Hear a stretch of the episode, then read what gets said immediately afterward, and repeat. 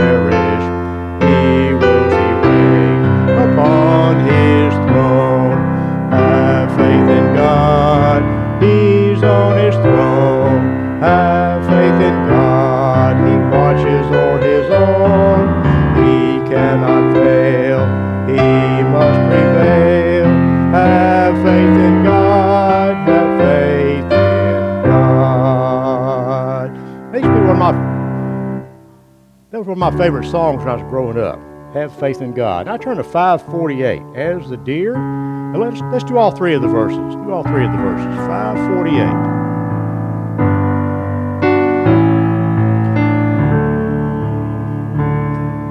As the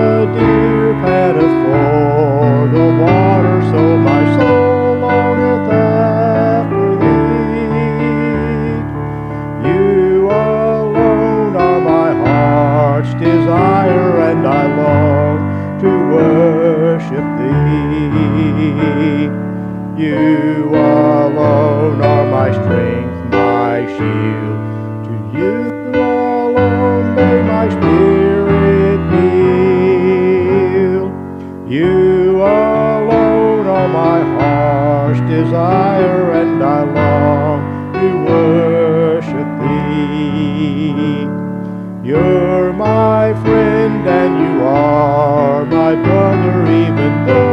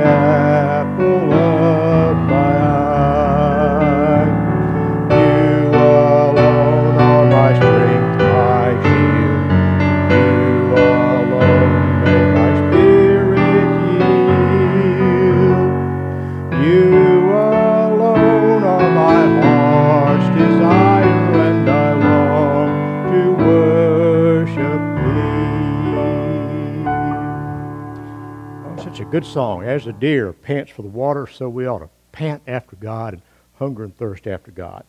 Let's pray together. Father, we do thank you so much that uh, we can trust you no matter what comes. Help us to have faith in you because you never fail. And Father, we pray for that, that longing within us, that we will long after you and thirst after you constantly, Father. Thank you for the opportunity we have to come together tonight to open your word, to study together, to encourage each other. And Father, we ask you to bless our time of prayer tonight also as we lift up prayer concerns. And we pray all this in Jesus' name. Amen. Okay. We've been in a Wednesday night series in the book of Isaiah, so turn to chapter 38 of Isaiah tonight. Chapter 38. I want to remind you that uh, chapters 36 through 39 are like an historical interlude. There's historical narrative, historical events that took place during the reign of King Hezekiah. Of course, uh, Isaiah's prophetic ministry spanned the several kingships, and one of them was Hezekiah. Hezekiah was one of the righteous kings uh, over the nation. Uh, chapters 36 and 37, we looked at these last week. Uh, this was a time when Jerusalem was surrounded by the Assyrian army, and they were, they were miraculously delivered by God. And then chapter 38 is about Hezekiah's illness and his recovery. He goes through a time of illness. In fact, he's almost at death's door, but uh, God spares him and actually adds years to his life. Now, the biblical writers, when they recorded narratives or recorded these kinds of things, they weren't always concerned with strict chronology. We're used to everything being right in chronological order, aren't we? Well, that's just not the way the biblical writers thought. They didn't think so much in chronological terms they might uh, put things in different orders for different reasons. They may have a theological reason for having things in a certain order. So they weren't concerned strictly with, with chronology. So uh, this time of illness in chapter 38, and uh, you'll see it as we get into the chapter, it seems like it must have taken place either right before the siege of Jerusalem or during the siege when they were surrounded by the Assyrian army. It seems to be in the context of that situation there. And we'll see why as we come to it. So look at verse 1. In those days, Hezekiah became mortally ill, and Isaiah the prophet, son of Amoz, came to him and said to him, Thus says the Lord, Set your house in order, for ye shall die and not live. Now that's sobering, isn't it? That's sobering. And we're not told this, this is any kind of judgment on Hezekiah for sin or anything like that. Uh, now, sometimes it was. There were times in the Bible where someone was ill because of as a result of sin, but that's certainly not always the case. That's not the case here. It's not God's judgment for sin. But we all are mortal, aren't we? We all are terminal. Now we know that up here, don't we? But knowing the reality of that is different. Because for a long time in our lives, usually death is something that's just out there somewhere. It's somebody we don't know that dies. But then as years go on, death starts to circle closer and closer to us. And uh, then people that we know begin to die. Uh, and then family. And then it gets closer and closer to us, and someday it's going to be us. Someday it's going to go, it, it will be us. None of us knows when we're going to die, do we? Because we know we're going to die. None of us know, we don't know the circumstances or when it will happen. Your life's like a vapor that appears for a short time and vanishes away, the Bible says. Boast not yourself of tomorrow. You know not what a day may bring forth. But what if you got a word from God like Hezekiah did here? And it says, Put your house in order. Set your house in order. What would that mean and how would you go about that? What would you need to do? What would that say to you. Imagine it must have been a tremendous wake up call to him. Uh, I know my dad, uh, actually, he had two bouts with cancer before he died. One was in 1993, and then in 1995, September that year, he was diagnosed with pancreatic cancer, and it was pretty advanced by the time they found it. So I remember going and talking to the doctor myself one on one.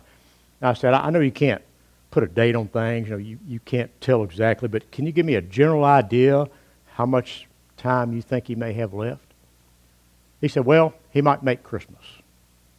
Actually, he only lived about a month after he was diagnosed. He died October 24th. But uh, when it comes down to that, and uh, you, some of you have had family members faced with that, where so cancer or something, and you knew it was a terminal condition. So you, you still didn't know exactly when, but that, that window had narrowed down quite a bit. That had narrowed down. So Here's Hezekiah's reaction in verses uh, 2 and 3.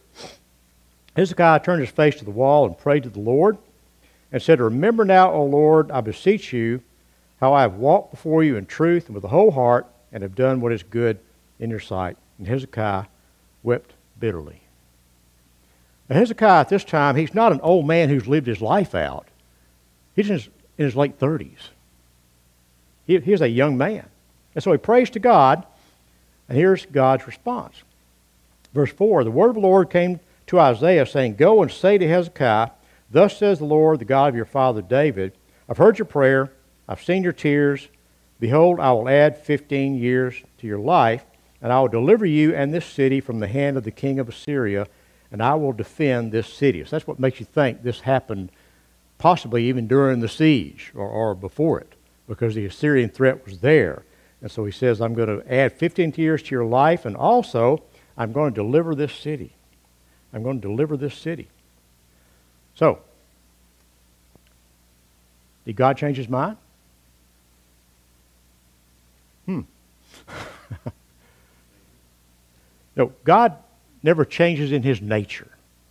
God's essential nature does not change, cannot change. But sometimes God's actions change according to our response to him. Think about uh, Jonah, the story of Jonah. He goes to Nineveh with a message. His message is very simple. Yet 40 days and Nineveh will be overthrown. That just sounded unconditional. Unconditional. But the people repented. The people turned, and it, it says that God relented concerning the calamity he was going to bring on them.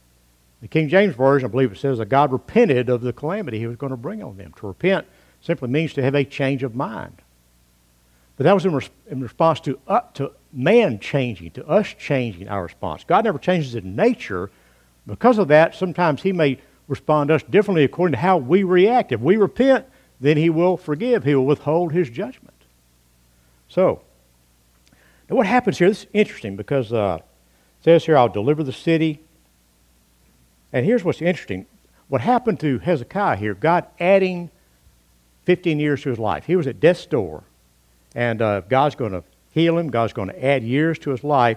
That may have been something of a symbolic act of what he was also going to do for Jerusalem, for the people of Judah.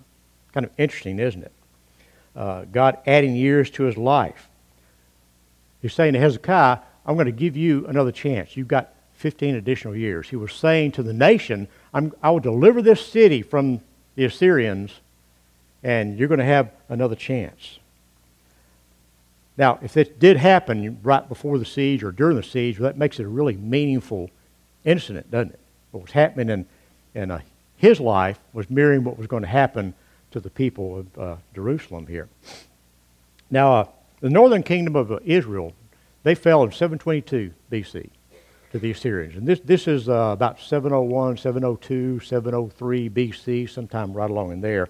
The southern kingdom is going to be delivered from the Assyrians, and they're, they're going to extend for quite a time. They will not fall. Jerusalem won't fall until 586 BC. The southern kingdom won't fall completely until 586 BC. So they lasted 136 years longer than the northern kingdom, in large part because they did have some righteous kings. northern kingdom had no righteous kings whatsoever. Uh, the southern kingdom did have some righteous kings, one of them being Hezekiah. One of them being Hezekiah. So, uh, now look down uh, at the very end of the chapter, verses uh, 21 22. The chapter closes by saying, Now Isaiah said, Let them uh, take a cake of figs and apply it to the boil, that he may recover it. Hezekiah said, What is the sign that I shall go up to the house of the Lord?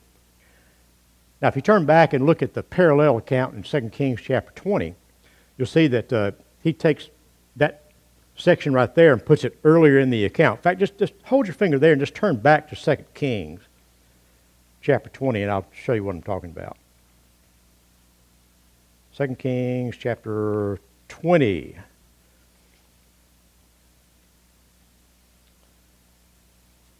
Uh, look down at verse 4. Just start at verse 4. We'll start reading there. Hezekiah had gone out in the middle of the court. The word of the Lord came to him, saying, Return and say to Hezekiah, the leader of my people, Thus says the Lord, the God of your father David, I've heard your prayer, I've seen your tears. Behold, I will heal you. On the third day you shall go up to the house of the Lord. I'll add fifteen years to your life, and I will deliver you and this city from the hand of the king of, of Assyria. I will defend this city for my own sake, for my servant David's sake. And Isaiah said, Take a cake of figs. They took it and laid it on the boil, and he recovered. And Hezekiah said to Isaiah, What will be the sign that the Lord will heal me, that I shall go up to the house of the Lord the third day? So Hezekiah says, Okay, what's the sign? Well, uh, in 2 Kings, that, that's told to you right there. Uh, in Isaiah's account, he has it at the end of the chapter. So you can just kind of read those side by side and compare and see where they vary and where they're the same because they're telling the same story, but they give different details in a little bit different way. So come back to chapter 38 now. So uh, he asks, What will be the sign? In verse 8, he tells him what the sign will be. Behold, I will cause a shadow on the stairway which has gone down with the sun on the stairway of Ahaz to go back ten steps. So the sun's shadow went back ten steps on the stairway on which it had gone down. He backed the sun up. He backed the day up. Now, if you go and read uh, 2 Kings 20, uh, he asked Hezekiah, You want me to make the shadow go forward or backward?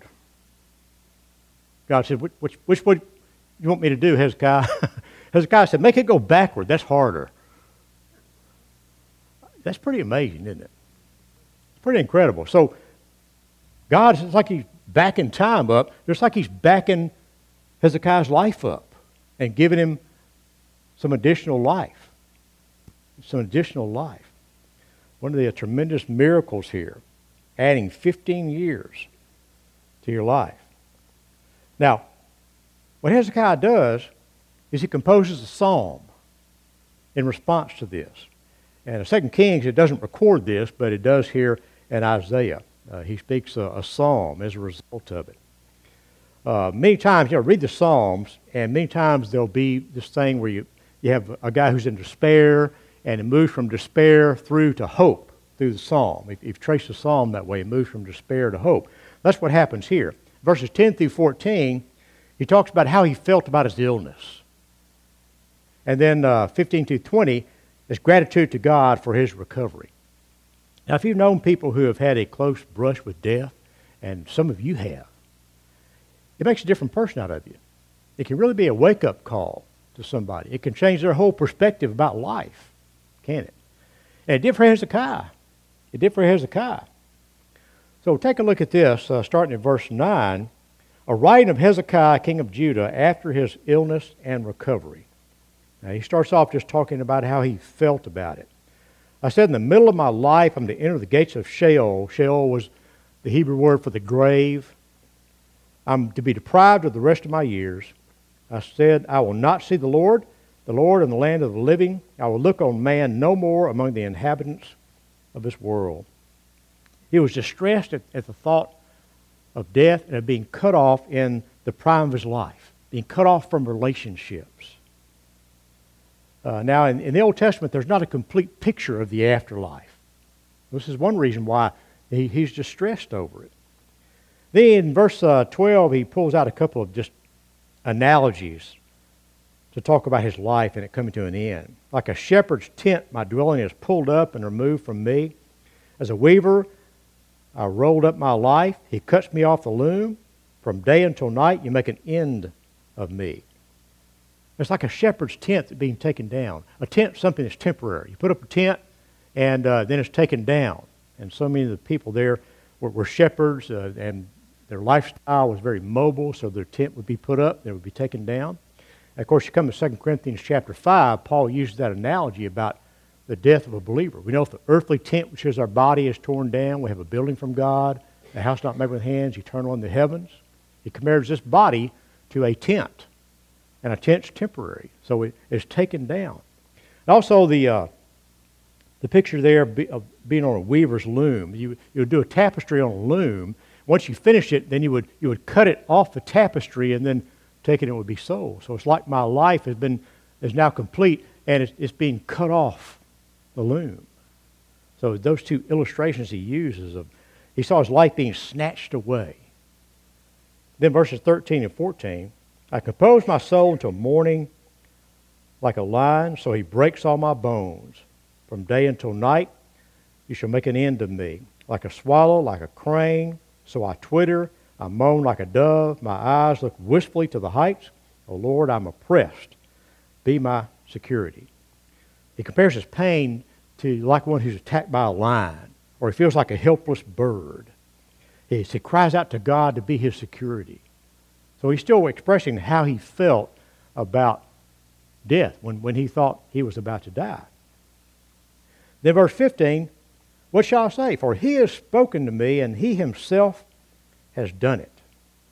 God is the one who changed all this. God's the one who has saved my life. I'll wander about all my years because of the bitterness of my soul.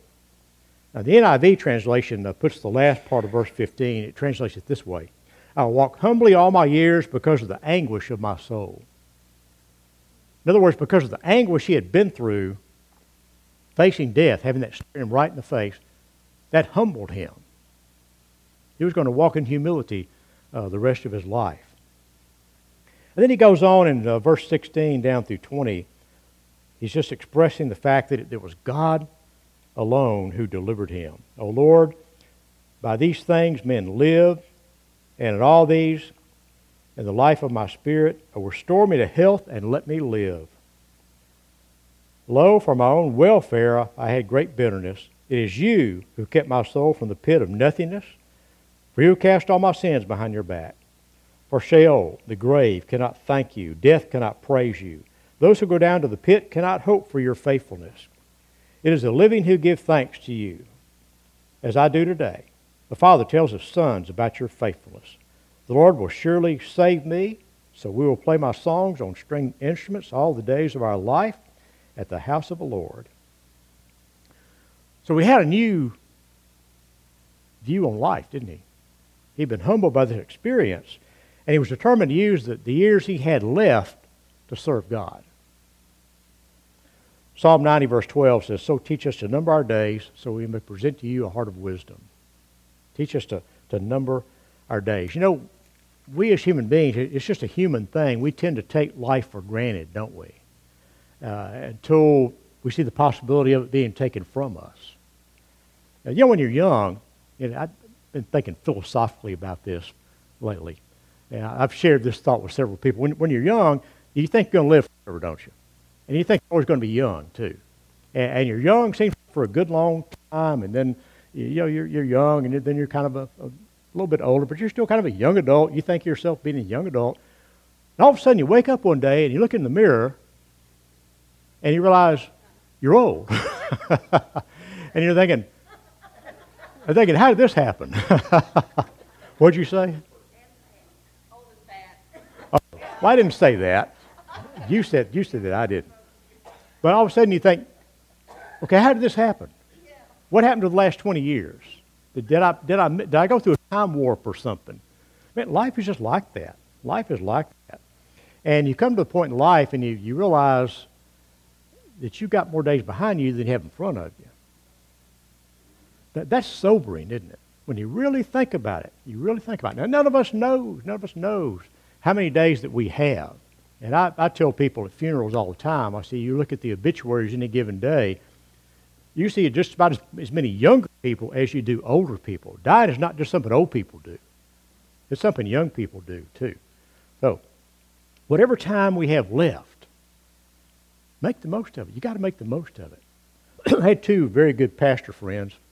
Uh, this was year before last. Uh, two good pastor friends of mine who passed away very suddenly unexpectedly. One was Tom Duncan. He was a pastor of Fellowship Methodist Church down in Bossier. And then uh, Richard Bartell, who was pastor out in West Texas. Richard and I went to college together. We were in BSU together. And both those guys were just a little younger than me.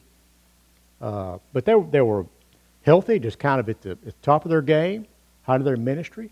And uh, Tom uh, went into septic shock and died just very suddenly. Richard died as uh, complications after he had a heart attack and uh, they thought he was going to be all right. They did some stuff to him. They thought he was okay, and then all of a sudden, bam, he was just he was gone. I thought about those two guys who were, you know, still in the prime of their ministry in a lot of ways. And uh, I think, well, you know, they're gone. You know, I'm still here. The only thing I can say is, apparently, they finished what God had put him put them here to do. Uh, so it's just something to really make you think to really make you think. Uh, we're all we're all terminal, and so this experience of Hezekiah uh, really, I think, woke him up. Uh, you really, he realized he had to use the time he had left. Now, Hezekiah was just a human being, wasn't perfect, and we'll see next week, we're going to look at chapter 39. Uh, next week, we'll see something that happens there. That uh, he was, he was a human being, you know, but he was one who basically, his heart was after God. Striving after God, trying to do that which was uh, the right thing to do. So, whatever time we have left, Psalm 90, verse 12. So teach us to number our days that we may present to you a heart of wisdom. Number our days. Realize that every day, every day that we get up, it's a new day. It's an opportunity to serve. It's not just another day, it's a unique day. We get up every day, we ought to ask ourselves, what will I do with this day God's given me? What will I do with this day? Uh, I heard somebody quote uh, David Brainerd, who was a great Christian missionary and writer from previous generation. And he once wrote in his diary, he said, Lord, help me to make, make an impact totally out of proportion to who I am. I thought, wow, what a prayer to pray. Help me to make an impact totally out of proportion to who I am. So people know that it's, it's really God. It's really God. So, powerful story. And I do think that uh, what was happening in his life there was also a picture of what God was doing. He was saving the city of Jerusalem, giving them an extension of life. They had opportunity. But think about America. Think about America. How many more chances is God going to give us as a country? Uh, we are at a, a crucial, crucial time, and I, I, feel more and more strongly about that all the time. Uh, so uh, we more than ever need to be faithful. We need to be people of prayer, uh, praying for our nation, and uh, we just need to we just need to share the gospel because without spiritual renewal, there's no hope. There's no hope. All right. You got anything to share tonight? Good word? All right. Well, let's engage in some prayer. I want to remember uh, Ken Lee and, and uh, his family in prayer, and loss of Ken's mother, uh, Emily Winberry Lee. Uh, there's going to be a graveside service for her tomorrow in Magnolia, Arkansas. Uh, so remember, lift up Ken in prayer. Also, uh, Donna Parker, she is having surgery this Friday on one of her eyes to relieve the pressure from glaucoma. So uh, we need to be much in prayer for her. She's got a pretty serious situation going on with her, her eyes there. Okay. Others you want to pray for, prayer requests, praises, whatever you want to share tonight? Yeah. Okay yeah, Dan, uh, Dan Waters, uh, Randy's been asking prayer for him. Randy was able to go last Sunday, though, and witness to him and talk to him a little bit. He wants to do that again, so let's pray for Dan, Dan's receptiveness. Okay, well, good. Good. Let's pray for our school system, uh, teachers, staff, students. Come back tomorrow, right, Wayne? Y'all ready? and Jennifer, yeah, and Lacey, yeah. Yeah. No, they need, they need lots of prayer. Pray for everybody to stay safe. I mentioned that in my little article today. Just pray that everybody stays safe and that everything just proceeds in a orderly manner. All right, others? Oh yeah, my, my uncle Lewis. Uh, he had uh, had surgery today. Uh, that went well. I think he's spending probably. Well, I think he was going to go home this afternoon. Yeah. So, but my uncle Lewis, remember him. Anybody else? Pray for Sunday. Pray for a great day of worship here as we come together. Okay. Anyone else? Y'all kind of short on prayer requests tonight. All right, well, come join me at the altar if you'd like to, and uh, we'll lift up some of these requests. I'm going to start us off, and then uh, I'll just open it up to anybody who'd like to lead us in prayer. You feel free to pray, maybe just uh, one request you want to lift up, one particular thing you've got on your heart. So, uh, however you feel led. Father, we thank you so much for the opportunity to come and just uh, bow before you. Father, we thank you for our church. We thank you for our family here, our spiritual family. Lord, it's such a special place. We pray, Lord, you continue to bless us as a church as we press into the future, Lord, give us wisdom, give, us direction that we need. Father, I pray for our school system as the children come back tomorrow. Father, I pray that everybody stays safe. I pray that everything proceeds in an orderly fashion. Ask, Lord, that your hand is on our school system, Lord. Father, I pray for our nation right now. We are just in such a fix. We're in such a mess. And Father, we wonder sometimes just how many more chances you'll give us before your judgment falls. Father, I pray for spiritual renewal to break out. Father, sometimes it's in the darkest times that, that light can shine the most.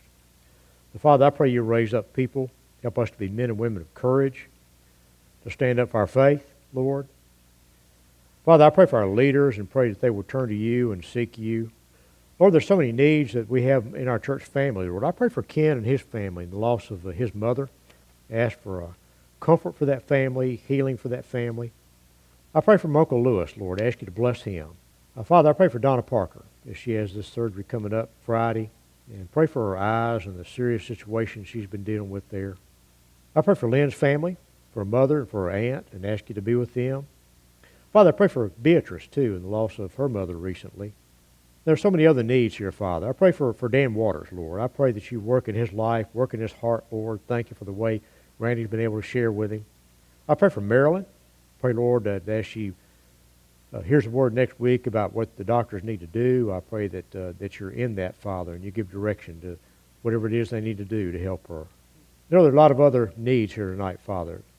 Maybe they're not spoken out loud, but you know every need before we ever speak it, Lord.